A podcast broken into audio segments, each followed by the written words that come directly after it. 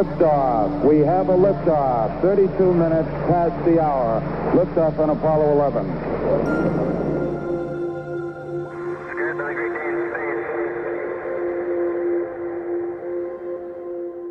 we all want to live in like you know that Star Trek, Star Wars world where you know you jump in your X-wing and you go cruise around among the planets. Like who doesn't watch one of those movies and imagine that, right? Um, and, and obviously, it's more than just.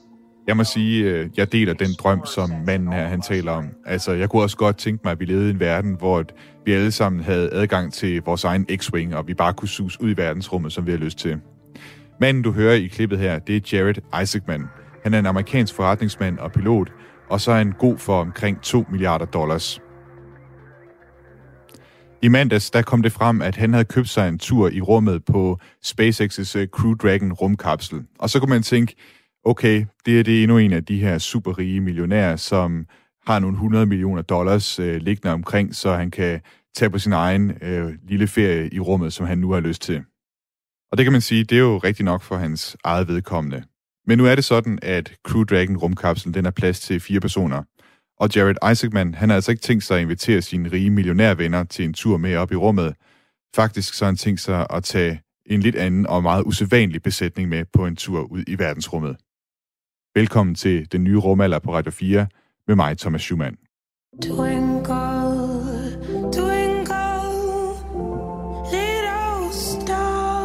This fall, Inspiration 4 launches as the first all civilian mission to space. And you could be on board. Up above the world so Visit inspiration4.com for your chance to go to space. Inspiration 4 er altså navnet på Jared Isaacmans øh, rejse ud i rummet på SpaceX's rumkapsel Crew Dragon. Og som du kunne høre af det her klip, som i øvrigt er en reklame, der kommer til at blive spillet til det amerikanske Super Bowl, for at man kan nå ud til så mange amerikanere som muligt. Mål, målet er altså at lave verdens første fuldstændig civile rumflyvning. Altså, der kommer ikke til at være nogen øh, uddannede astronauter med ombord her. Det kommer til at være øh, private borgere, så at sige, som får lov at rejse her i rummet. Og grund til, det synes, er lidt specielt, og jeg synes, det er værd at hæfte sig ved, og grund til, at jeg sådan er helt solgt på den her, det er, hvis man kigger på sådan konteksten for, for rumflyvninger. Altså, vi skal tænke på, i år der er det 60 år siden, at den første person fløj i rummet nogensinde, Yuri Gagarin fra Rusland. Og i de seks årtier, som der er gået siden da, jamen, så har der faktisk ikke været særlig mange mennesker, der har fløjet i rummet. Der har kun været i alt 568 mennesker, som har fået lov at gøre det samme, som Yuri Gagarin han gjorde. Og de fleste af dem, det har været testpiloter eller folk fra militæret, eller andre mennesker, som har brugt masservis af år på uddannelser til astronaut og springe igennem alle de her snævre nåleøjer, som det er et rumfartagentur som NASA, de stiller op for deres astronautkandidater. Og så har der været nogle enkelte rigmænd, altså folk som øh, Jared Isaacman her, der har haft øh, hundredvis af dollars liggende omkring, som de kunne bruge på en, på en rejse ud i rummet. Men det, som er virkelig fedt ved Jared Isaacmans øh, rejse, den her Inspiration 4-mission, det er det spin, som han har, han har valgt at give på den, og hvad det er for mennesker, der kommer til at flyve med på de øh, tre sæder, som han har til overs til sin rumrejse.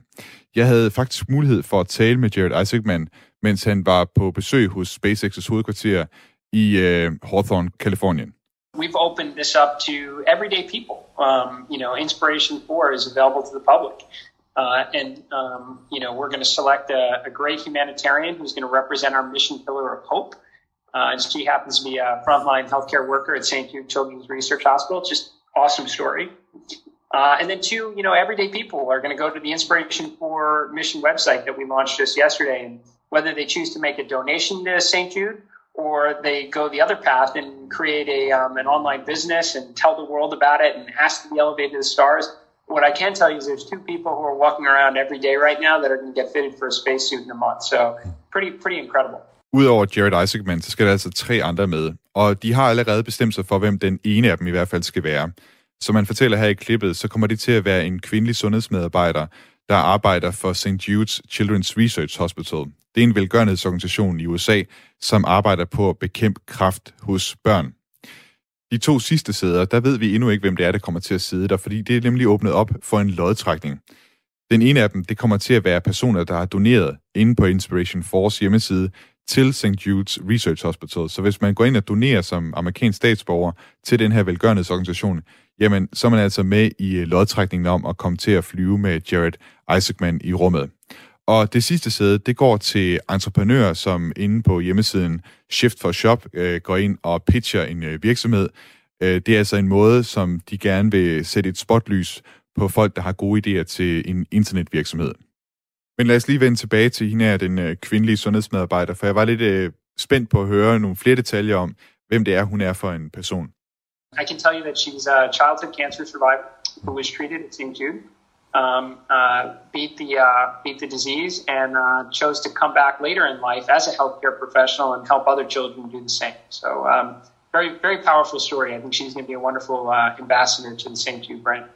Det er altså en person, som selv har som barn overlevet kræft og været indlagt på St. Jude's øh, Research Hospital, og som så sidenhen er vendt tilbage og er blevet uh, sundhedsmedarbejder der. Det, det synes jeg, det, øh, og det, det synes jeg, Jared Isaacman i øvrigt også, det er, en, det er en ret fed historie, må man sige. Og jeg er spændt på at se, hvem det er, personen er, når det er, at det senere bliver offentliggjort. Jeg synes, det var lidt uh, interessant, at uh, han havde så stort fokus på netop den her velgørenhedsorganisation, og altså, der er jo mange at vælge imellem. Han kunne også have valgt noget, noget helt andet. Så jeg spurgte ham, om det var fordi, han selv havde en uh, personlig forbindelse til St. Jude's, at han netop havde valgt uh, dem som, som det store fokus for Inspiration 4-missionen. Uh, no, actually, uh, my family um, has been very fortunate in that um, you know no one has been impacted by such a you know a heart wrenching disease. Um, I think really it's um, you know I know that I'm very lucky in life. Uh, I know that the the ball's bounced my way many times, um, and you know, been able to go on some incredible adventures and enjoy some of you know life's most you know amazing successes. Uh, and there's a lot of other you know families and children that are out there that never get that chance. You know, that were dealt a absolutely horrible hand um, you know, and are going through a you know a terrible time, and some of them may never grow up to get you know to experience anything like that I have. So we just got to do something about that, and uh, and that's why we prioritize St. Jude as part of this mission. Det er altså ikke fordi, der i hans familie har været nogen, der, der har haft kraft som børn. Det er ikke derfor, han har valgt St. Jude's. Det er simpelthen i erkendelse af, at han selv har med, i sit eget liv været meget, meget heldig og haft mange muligheder, og som har gjort, at han har haft øh, mulighed for at rejse og, og tjene de penge, som han har gjort. Altså nogle muligheder, som det ikke er alle, der, der når at opleve. Altså, der er jo børn derude, som, som får kraft i en tidlig alder og dør af det. Og det tænkte han, det vil han simpelthen gøre noget ved, og det er det, som Inspiration 4 det, det handler om. Derudover så handler missionen altså også om at åbne rummet op for mange flere mennesker. You know, I, I think that is a world that we're all going to, you know, to live in at some point in time, but we got to start somewhere.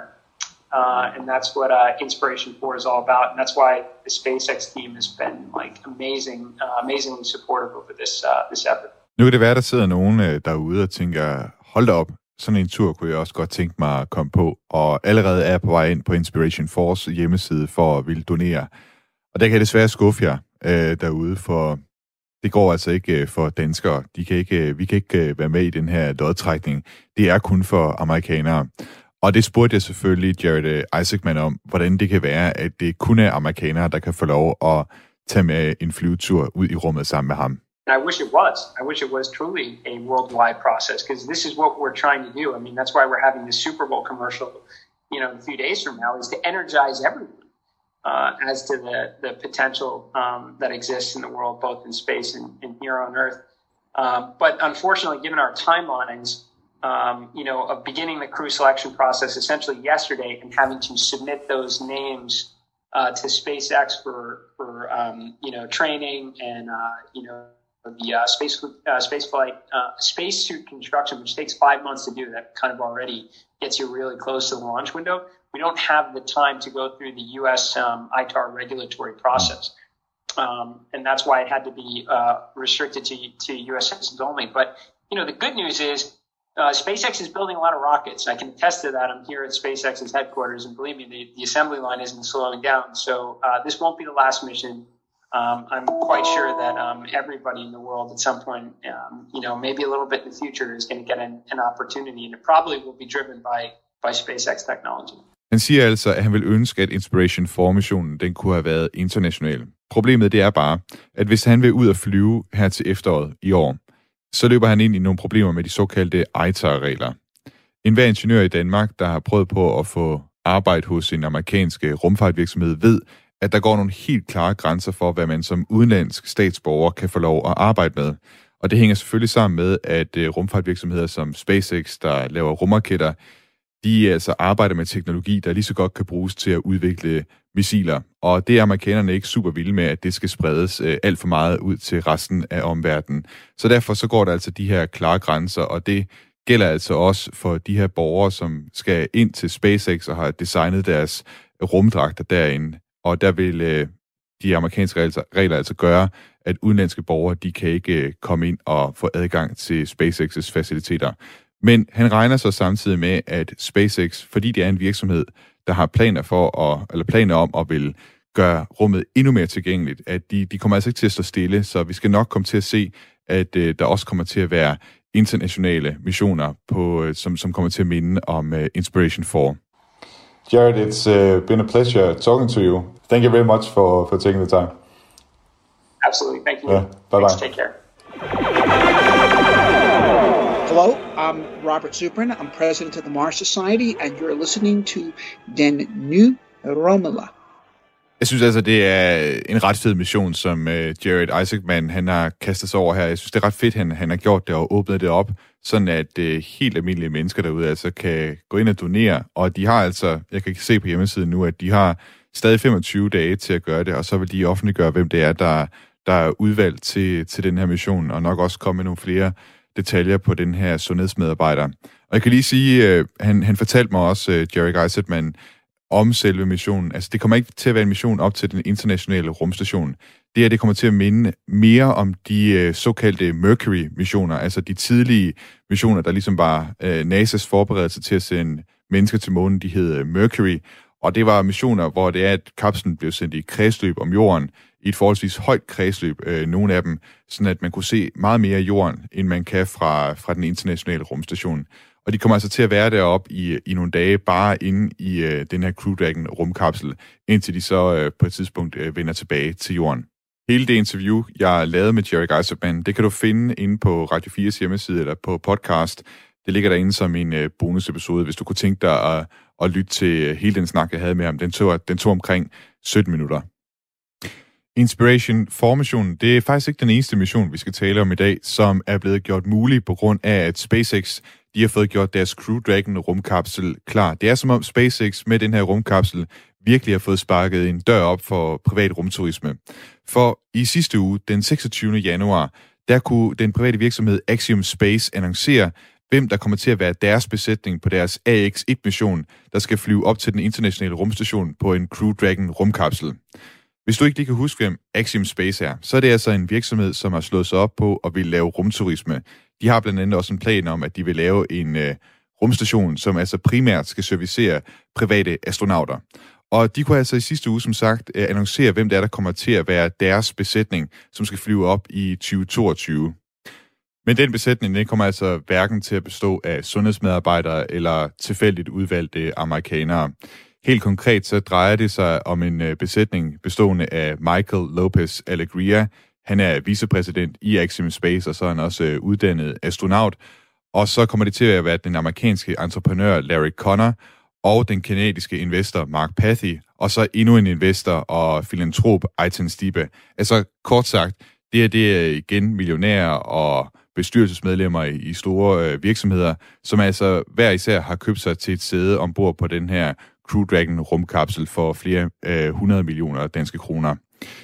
Nu lykkedes det mig ikke at få et interview med Axiom Space eller, eller nogle af de her besætningsmedlemmer, men øh, det lykkedes mig faktisk at gøre det næstbedste, for det viser sig, at vores helt egen øh, danske, kommende øh, danske private astronaut, Per Wimmer, øh, han faktisk kender en af besætningsmedlemmerne her. Så jeg ringede til Per Wimmer for at få ham til at fortælle lidt mere om, hvem det her det, øh, det er for et besætningsmedlem. Pierre, du kender jo faktisk en af besætningsmedlemmerne på AX1. Du kender øh, Michael Lopez Alegria. Og jeg kunne se ind på dit øh, hjemmeside, du har simpelthen et billede, hvor det er, I står i smoking og bliver fotograferet sammen med tre astronautveteraner. Blandt andet øh, Buzz Aldrin, der altså sammen med Neil Armstrong var de første mennesker på månen. Kan du prøve at give os et billede af, hvem uh, ham her Michael Lopez Alegria han er? Ja, øh, det er nok. Vi står på det billede der sammen med, med Buzz Aldrin, anden mand på månen, og Charlie Duke, øh, Apollo 16, og så også øh, Walter Cunningham. Så, så, så det er vi et meget, meget fint selskab. Øh, og der var øh, Michael og jeg, vi var sådan set de, de nye astronauter, om man så må sige, i den sammenhæng med vores store helte, der stod foran os der. Michael er i sig selv øh, dog en, en fantastisk person. Han er ikke kun enormt sympatisk som øh, på det personlige niveau, men han er også en af NASA's øh, mest øh, accomplished øh, astronauter.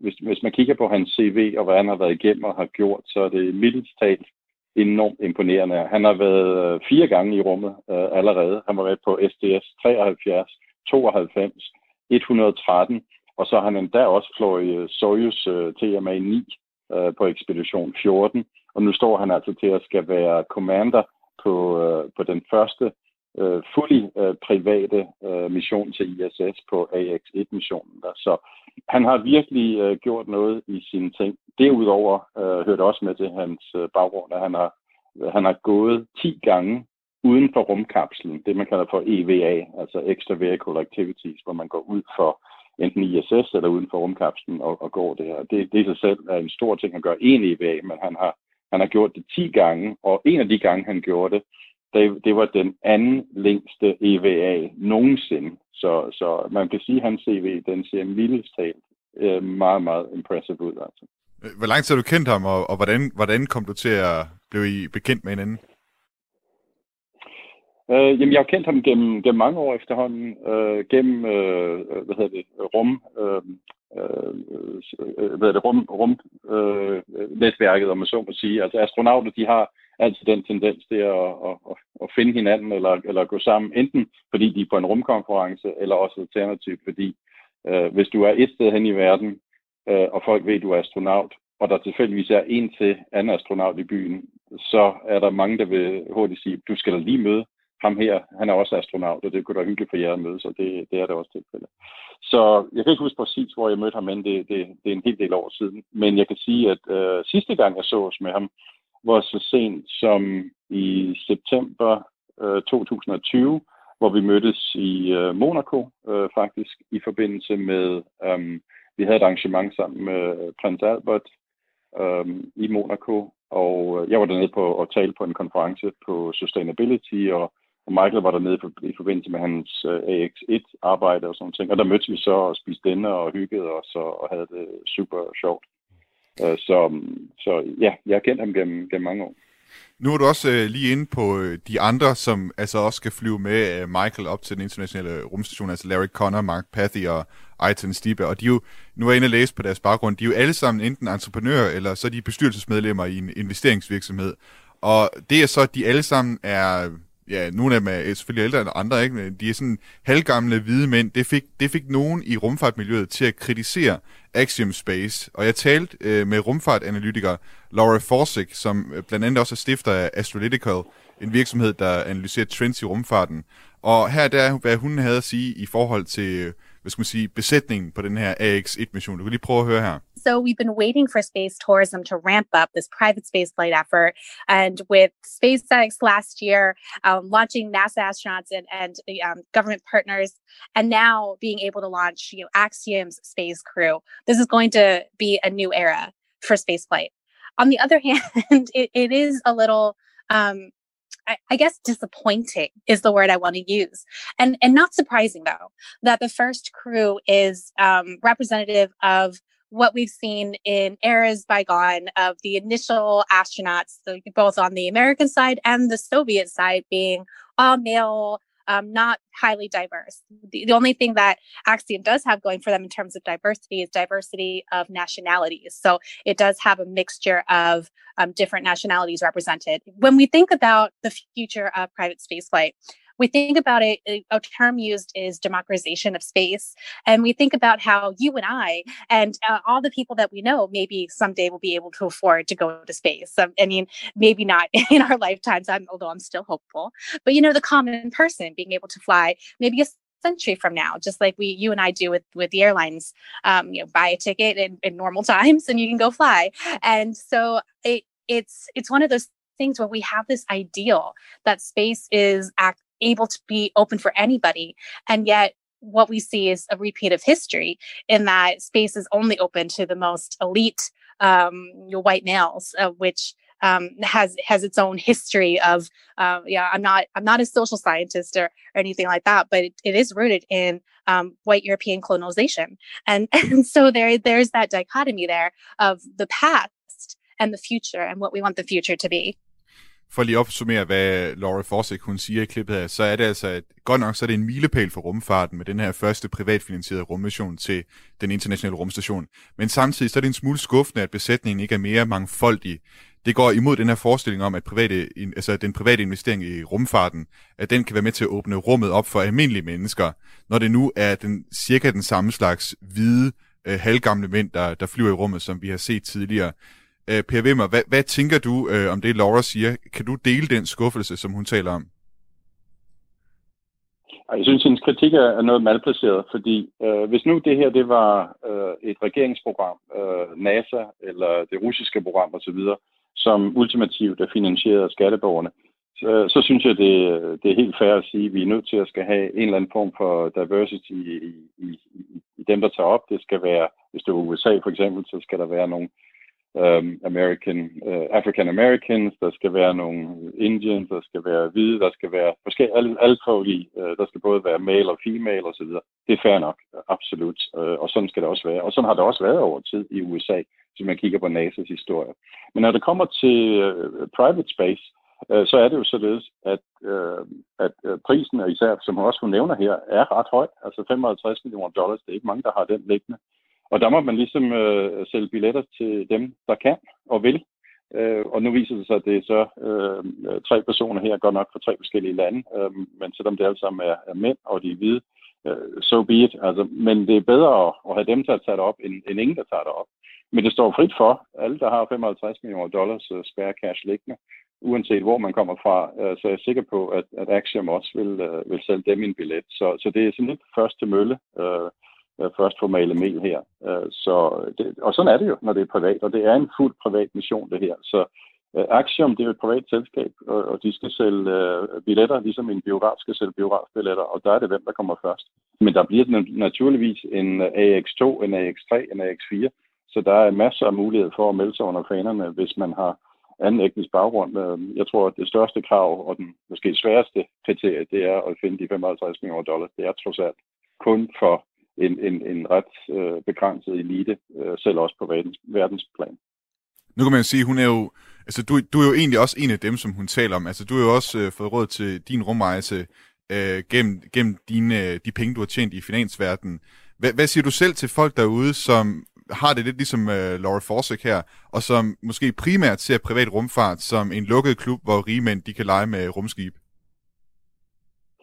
Uh, jamen jeg vil sige, det, det er sådan en lille smule kortsigtet, fordi uh, hvis man kigger tilbage og kigger det med de lidt more, mere historiske briller på, slutningen af 20'erne, starten af 30'erne, hvor uh, privat uh, flyfart, altså almindelig fly, som vi kender i dag, det var jo uh, privilegiet for enten regeringsansatte eller også for rigmænd. Uh, men de var ligesom med til at uh, trailblaze uh, hele vejen for, at vi nu i dag kan i normale tider flyve billigt til Spanien og billigt til Italien, og hvor vi ellers har lyst til. Så man kan sige, at meget er sket, men det er meget normalt, at, at, øh, at der er øh, millionærer og billionærer, som ligesom bryder de her barriere ned. Og det ser vi helt klart også inden for space. Øh, tag folk som Elon Musk, han er billionær i min own right, øh, Jeff Bezos øh, med hans Blue Origin, øh, Richard Branson med Galactic, som, som jeg skal flyve med. Altså, de er alle sammen milliardærer, og uden dem, øh, så havde vi ikke øh, privat rumfart, som er den dag i dag. Det er simpelthen, fordi de har passionen for det. De er med til at trailblaze det her, og gøre det privat, gøre det mere spændende, gøre det mere kosteffektivt. Og over tid er det så også med til at bringe øh, omkostninger ned, og det gør også, at space åbner sig op for andre. Og så forhåbentlig, øh, som øh, hende, hende du interviewede der lige før, hun får så også muligheden for at kunne flyve til sin tid. Um, og det er det, der sker. Omkostninger bliver bragt ned over tid, uh, når, når det private bliver involveret. Så so that's the good news. Men i starten, der er det for få. Det er ingen tvivl om.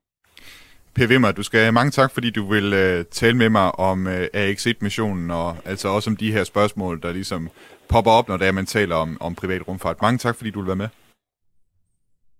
Selv tak. Ad Astra. Vi ses i rummet. Du lytter til den nye rumalder på Radio 4 med mig, Thomas Schumann, og i dag der har vi talt om de to nye privatfinansierede missioner, AX1 og Inspiration 4, som skal bane vejen for, at stadig flere mennesker kan få en tur i rummet. Den drøm, den er slet ikke ny. Faktisk så var det NASA's plan med rumfærgeprogrammet at åbne verdensrummet op, så stadig flere mennesker kunne komme ud og rejse i rummet. Det var en af tankerne med at sende skolelæreren Krista McAuliffe en tur i kredsløb om jorden på rumfærgen Challenger. En hver, der kender lidt til rumfartens historie, ved også, hvordan det gik med Challenger-rumfærgen. Den sprang i luften 76 sekunder efter sin opsendelse fra Kennedy Space Center den 28. januar 1986. Og derfor synes jeg også, det er lidt et sammentræf, at de her to missioner, som altså havde det samme formål i virkeligheden som Challenger-missionen, de er blevet annonceret omkring samme tidspunkt som årsdagen for Challenger-ulykken. Og ikke bare det, det er også øh, årsdagen for Columbia-ulykken, der skete i 2003, hvor at Columbia-rumfærgen på vej ned gennem jordens atmosfære brændte op, fordi noget af varmeskjoldet var blevet, blevet revet af under opsendelsen. Jeg tænkte, at jeg i anledning af årsdagene for Challenger og Columbia-ulykkerne vil ringe til nogle af de danskere, som rent faktisk havde lært at kende de her astronauter, som altså døde i forbindelse med, med ulykkerne. Vi starter med Challenger-ulykken tilbage i 1986, og der ringede jeg til Marianne Albjerg, som vi har haft på øh, den nye rumalder som gæst før. Marianne Albjerg, hun startede med at arbejde i, hos NASA tilbage i 1979, så hun arbejdede der altså i 30 år på NASA's rumfærgeprogram, så da, i tilbage i 1986, da Challenger skulle afsted, der var hun altså allerede en integreret del af rumfærgeprogrammet. På det tidspunkt arbejdede jeg i, i øh, Mission Control under missionerne, og i de år, to år op til missionerne, der trænede jeg jo med astronauterne. Så denne her besætning var faktisk nogen, jeg kendte rigtig godt. Jeg havde arbejdet med flere missioner sammen med dem. Og så havde vi jo Krista McCall, som var den første kvindelige, altså øh, ikke kvinde, hun var den første teacher in space, og hun var en kvinde. Øh, og hun, hende fik jeg lov til at arbejde sammen med, fordi som ikke amerikaner, så øh, måtte jeg ikke arbejde på de der store projekter, men til gengæld fik jeg nogle små projekter, der jo var altså i NASA's hånd, og det var Christa McCullough jo. Så jeg skrev faktisk alle de procedurer, og de øh, hjalp hende med at skrive de forelæsninger, hun skulle foretage fra rummet. Og det var sådan, at alt, hvad man jo skulle lave ombord på Space Shuttle, det var jo dokumenteret og testet helt igennem øh, fra ende til anden. Og det var så publiceret. Og det var sådan, at man kunne gå hen, og det hed The Flight Data File. Man kunne gå hen og få en kopi af The Flight Data File, øh, den del, man havde lyst til, for det var et stort, det var et stort kompendie. Og øh, lige med undtagelse af det, at Krista, hun skulle fortælle om, fordi det skulle være lidt en overraskelse. Det var ikke fordi, det var secret, det var bare fordi, det skulle være en overraskelse. Og den eneste, der havde en kopi af det, det var mig. Så jeg var over og tale med dem. Det var faktisk, øh, ja, det var 10 dage for, tror jeg det var 10 dage før, at de, de endelig kom afsted. Og øh, vi sad og snakkede og hyggede, og jeg havde jo en kopi med, så hun kunne have noget at læse på, og, og vi sad og grinede og hyggede, og så glædede os meget over, at, at nu skulle de nok snart afsted. Og faktisk så skulle jeg til Hawaii, og øh, Ellison Onizuka, som også var, at de var alle sammen mine gode venner, han, skulle, han var jo fra Hawaii, så han synes, det var lidt sjovt, at jeg skulle til Hawaii, og, og han skulle jo launche over i retning af Danmark, så det fik vi også lige vendt. Og så ville de signere et billede til mig, så jeg havde med, fordi jeg nu havde været derovre den dag, og så videre. Så jeg, nej, siger så, det venter vi med, til I kommer tilbage, når vi skal feste. Og desværre, så skete det jo altså aldrig. Den 28. Øh, januar 1986, der skulle de altså sendes i rummet fra Kennedy Space Center. Hvad, hvad er det første, du kan huske fra den dag? Ja, altså, som jeg sagde, jeg var faktisk øh, på Hawaii. Jeg var, jeg var der ikke til opsendelsen, fordi øh, den skulle egentlig have været sendt op noget før, og så så skulle den sendes, så, så havde jeg regnet ud, fordi når man så sidder på Hawaii, så er det lidt svært at følge med i dengang. Var det lidt svært at følge med i, hvordan tingene gik på afstand. Det var lidt før det helt store internet øh, var, var, var fungerende. Så jeg sad faktisk et meget, meget smukt sted på, på øh, den store ø og kiggede ud over vandet, hvor de surfede, og så tænkte jeg, ej, nu må det altså være tidspunktet, hvor Krista hun skulle holde en af sine forelæsninger, så jeg gik ind og slog øh, tv til. Og øh, det første, jeg hørte, det var, at de talte om øh, øh, besætningen i datid. Og så fik jeg jo spærret øjnene op, og så gik der ikke ret lang tid, så viste de jo eksplosionen på fjernsynet. Og det var altså næsten, ja, det var forfærdeligt.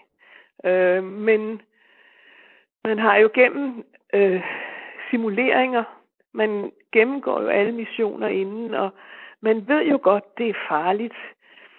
Men man kan jo ikke rigtig forberede sig på, at man pludselig virke, øh, mister syv af sine gode venner på den måde. Det er et hårdt slag. Og jeg tog jo også hjem fra Hawaii ret hurtigt, og øh, der var masser af, altså der var jo øh, alt muligt. Vi blev, øh, jeg kan huske, at jeg kom så tilbage og kom på arbejde, og inden man egentlig vidste, eller inden det var blevet offentligt kendt, hvad det var, der var skyld i, i, op, i, i, for, i ulykken, så kan jeg huske min chef, det var noget af det første, der skete, da jeg kom hjem, øh, at han kaldte os alle sammen sammen og sagde, nu skal I lige høre, vi ved, hvad det er, der er skyld i det, i at øh, den eksploderede, og det er ikke noget, I skal gå ud og annoncere. Det er noget, vi stadigvæk investigerer og kigger på, for at, at give det helt rigtige billede af, hvad der er sket.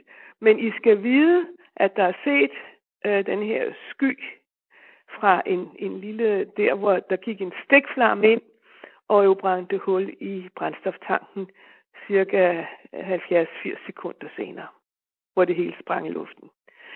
Så øh, det er også en meget stor ting at være sammen om, at man får sådan noget at vide.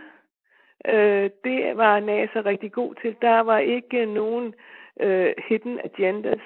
Når de vidste noget, så fik vi det at vide, og vi fik det at vide på en måde, så de sagde det, for hvis I bliver spurgt, så må I godt sige det, men I skal ikke gå ud og publicere sådan noget. Hvert år så afholder NASA en mindehøjtidlighed til ære for de astronauter, der døde i Challenger-ulykken. Og Marianne Albjerg, hun henviste til den mindehøjtidlighed, der blev afholdt i år, og et digt, som blev læst op ved, ved mindehøjtidligheden. Jeg vil bare lige sige de to første linjer, fordi jeg synes, de er fantastiske, hvor han, det starter med, Do not stand on my grave and weep. I'm not there, I do not sleep. Og så fortæller øh, det, at man er alle andre steder, og du skal ikke græde over mig, fordi jeg er her, og jeg er ikke død. Og jeg føler stadigvæk, at når nu I ringer og spørger, om I vil have et interview med mig om det her, så sidder mine venner fra Challenger, de sidder på mine skuldre, og de siger, ja, for livet går videre, og vi støtter dig i alt det, der skal, for, der skal ske fremad da det var 30 år siden, der, blev jeg, der løb jeg netop ind i en, en tv-crew ude på DTU Space. Og, øh, og så spurgte de mig, om jeg ville komme ind i, i, øh, i fjernsynet om aftenen. Nej, det kan jeg ikke, for jeg skal noget i aften. Og så siger det er 30 år siden. Og jeg går fortælle, da jeg blev fuldstændig forstenet, så siger jeg, jamen selvfølgelig kommer jeg. De sidder her på ryggen af mig og siger, at jeg skal. Hvad tror du, øh, rumfartbranchen som sådan, altså hvad er det, vi kan tage med videre fra, fra sådan nogle øh, ulykker? Ja, hver gang så tager man det videre, at man siger, at det skal aldrig ske igen. Men også til en forelæsning en gang med, øh, sammen med øh, Neil Armstrong, øh, hvor han, tag, øh, han skulle holde foredrag i National Air and Space Museum i Washington D.C.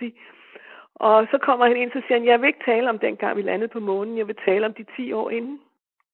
Og så fortalte han om, hvordan hver eneste, han var jo testpilot, hver eneste test, som de havde lavet, der havde de altså lavet det her. Ja, siger han så. Og så mistede jeg den ven.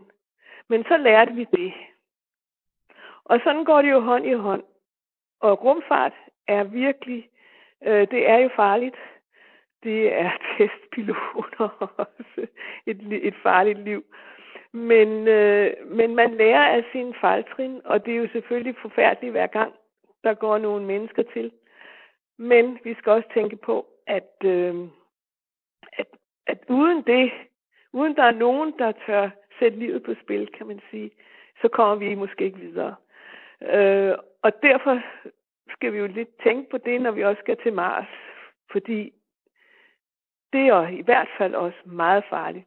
Tilbage til månen, det var en fantastisk, øh, en fantastisk bedrift, at vi kom til månen i sin tid. Det var meget farligt. Og nu skal vi så videre til Mars øh, også. Det tager noget tid, fordi vi vil gerne være helt sikre på, at der ikke sker ulykker. Men vi skal være forberedt på det. Og så lærer vi noget. Marianne Albjerg, du skal have mange tak, fordi du øh, vil tale med mig og fortælle mig om din øh, oplevelse der tilbage i øh, 1986, den 28. januar.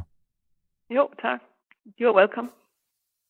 Hvis du nu skulle sidde derude og være mere nysgerrig på, hvad det var helt præcis, der gik galt med Challenger, øh, rumfærgen under opsendelsen, der fik den til at eksplodere, og i det hele taget er mere nysgerrig på, på missionen, så vil jeg virkelig anbefale dig at se den øh, miniserie, minidokumentarserie, der er på Netflix, der hedder Challenger The Final Flight.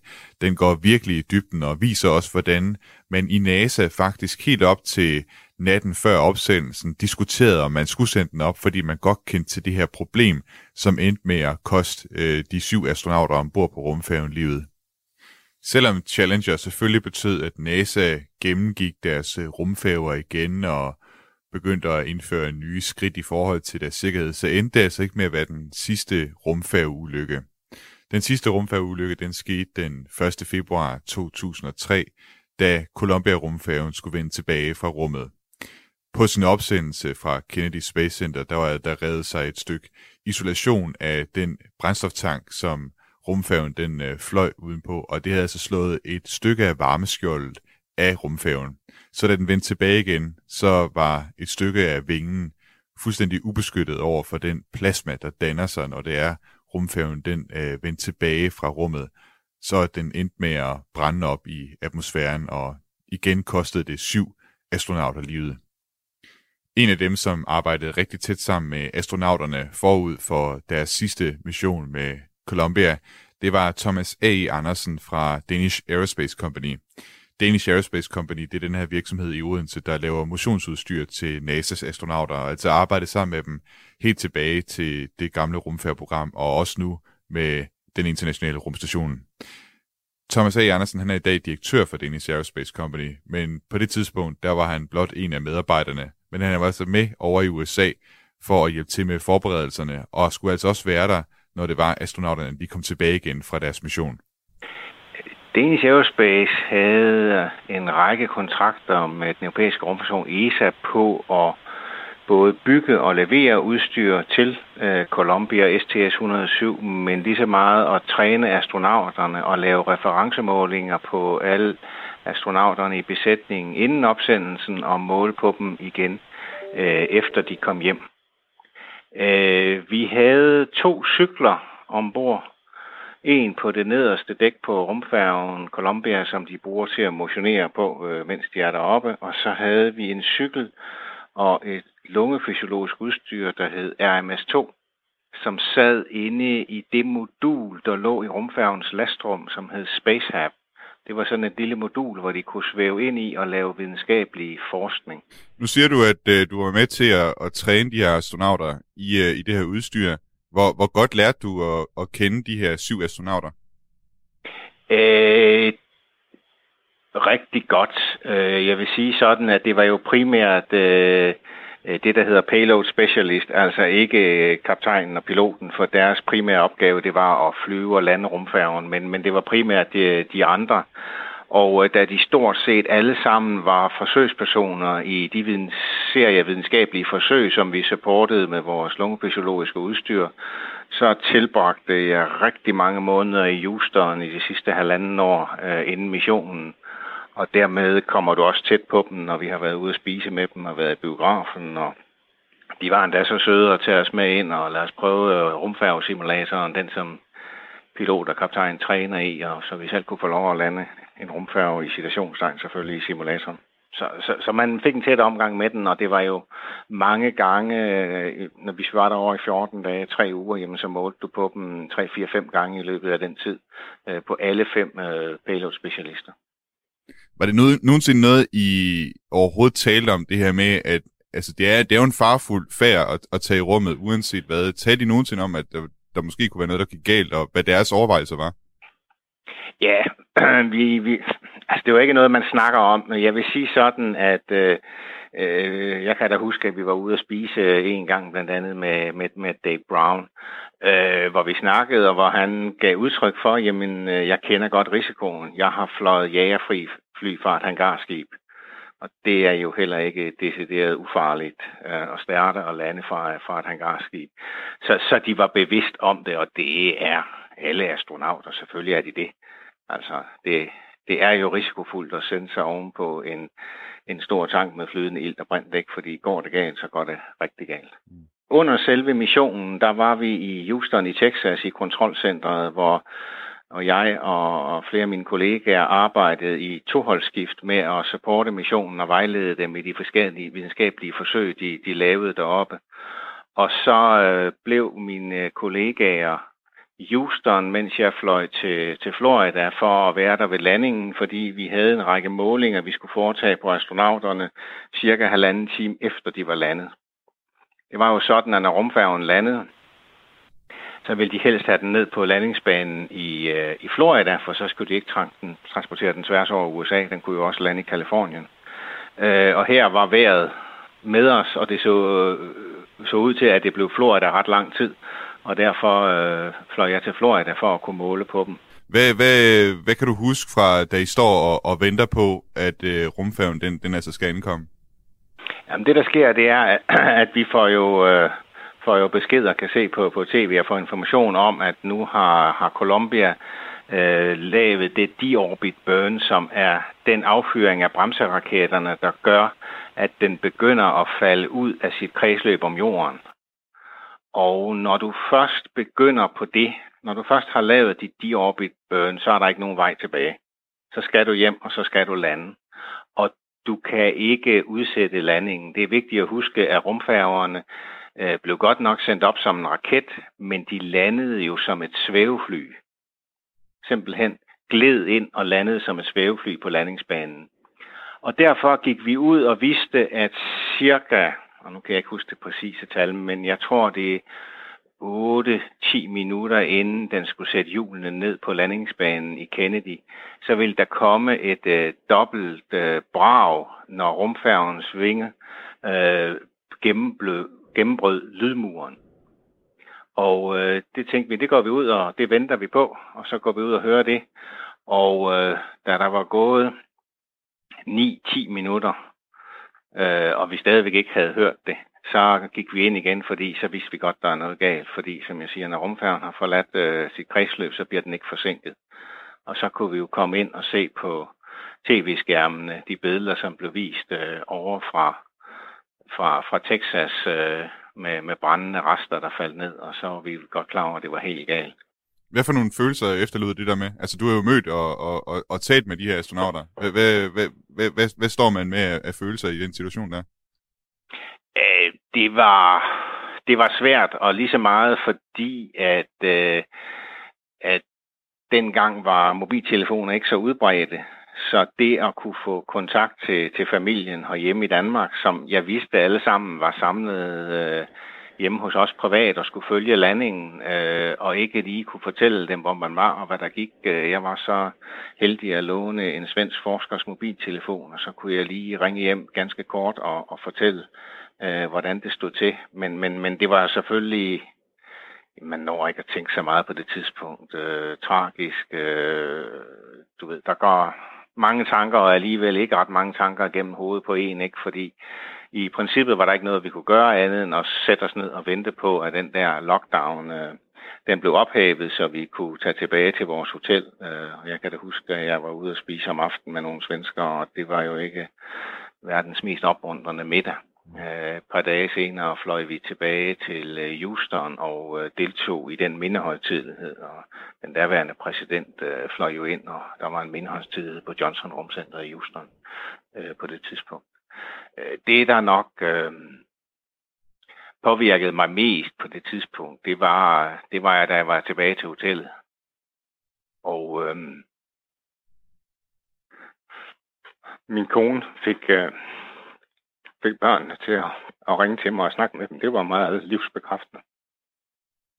Hvad snakkede I om i telefonen?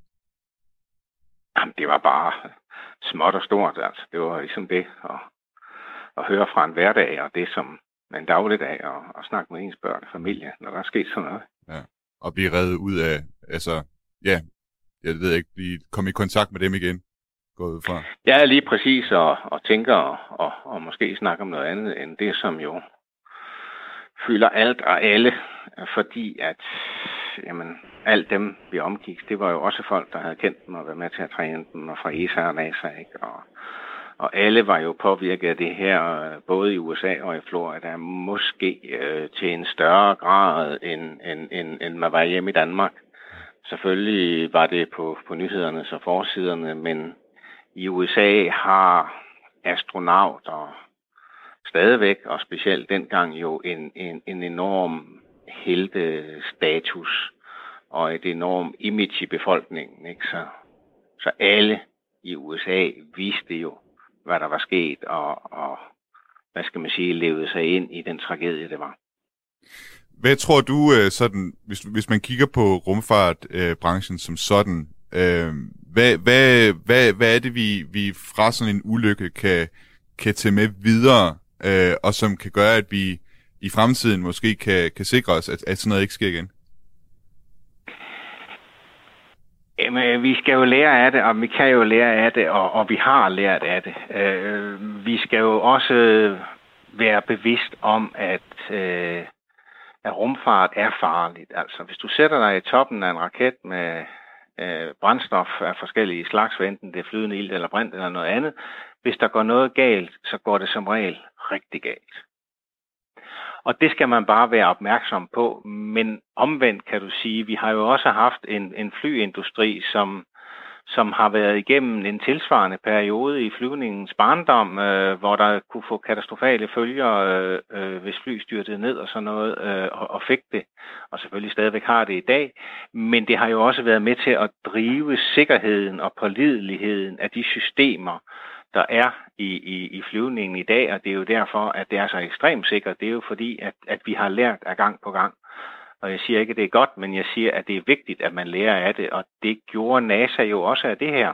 Øh, så selvfølgelig skal vi lære og, og blive ved med at lære, og det er nok den vigtigste lektion ved alt det her, det er, at man kan aldrig læne sig tilbage og tro, at man har fuldstændig styr på det, og det kan du jo se. Elon Musk, øh, han har jo udviklet et koncept til sine øh, Mars-raketter, hvor vi, han bygger dem hurtigt og tester dem, og er godt klar over, at de kan, kan han har sagt, gå op i røg. Øh, han bygger ikke en, og så siger, det er den her, den skal holde igennem alle mine test. Han er godt klar over, at der kommer til at gå nogle raketter til øh, når vi skal udvikle de her og, og, og få optimeret både opsendelse og landingssystemer osv. Og, så og det er jo det, vi skal lære af, altså sige, så vi har udviklet og optimeret det, inden vi begynder at sætte folk i toppen. Thomas øh, A. Andersen, du skal mange tak, fordi du vil øh, fortælle om, om dine oplevelser, hvordan du, øh, du altså oplevede øh, Columbia-ulykken. Tak fordi du var med. Velkommen. Og med det er vi nået til vejs ende for dagens udsendelse af den nye rumalder her på Radio 4. Mit navn er Thomas Schumann, og hvis du kunne tænke dig at lytte med igen, så kan du gøre det på næste torsdag igen fra 10 til 11. Du kan også finde tidligere udsendelser af den nye rumalder inde på Radio 4's hjemmeside, på Spotify eller på Apples podcast player. Hvis du har ris, ros, kommentar eller anden feedback, du vil sende til mig om programmet, så send det på den nye rumalder radio4.dk. Jeg kunne godt tænke mig at runde dagens udsendelse af med en sang, der giver mig kuldegysninger, hver gang jeg hører den. Det er en sang, der er skrevet af bandet The Long Winters, og den hedder The Commander Thinks Aloud. Og så er den skrevet til ære for de astronauter, der døde på Columbias sidste flyvning.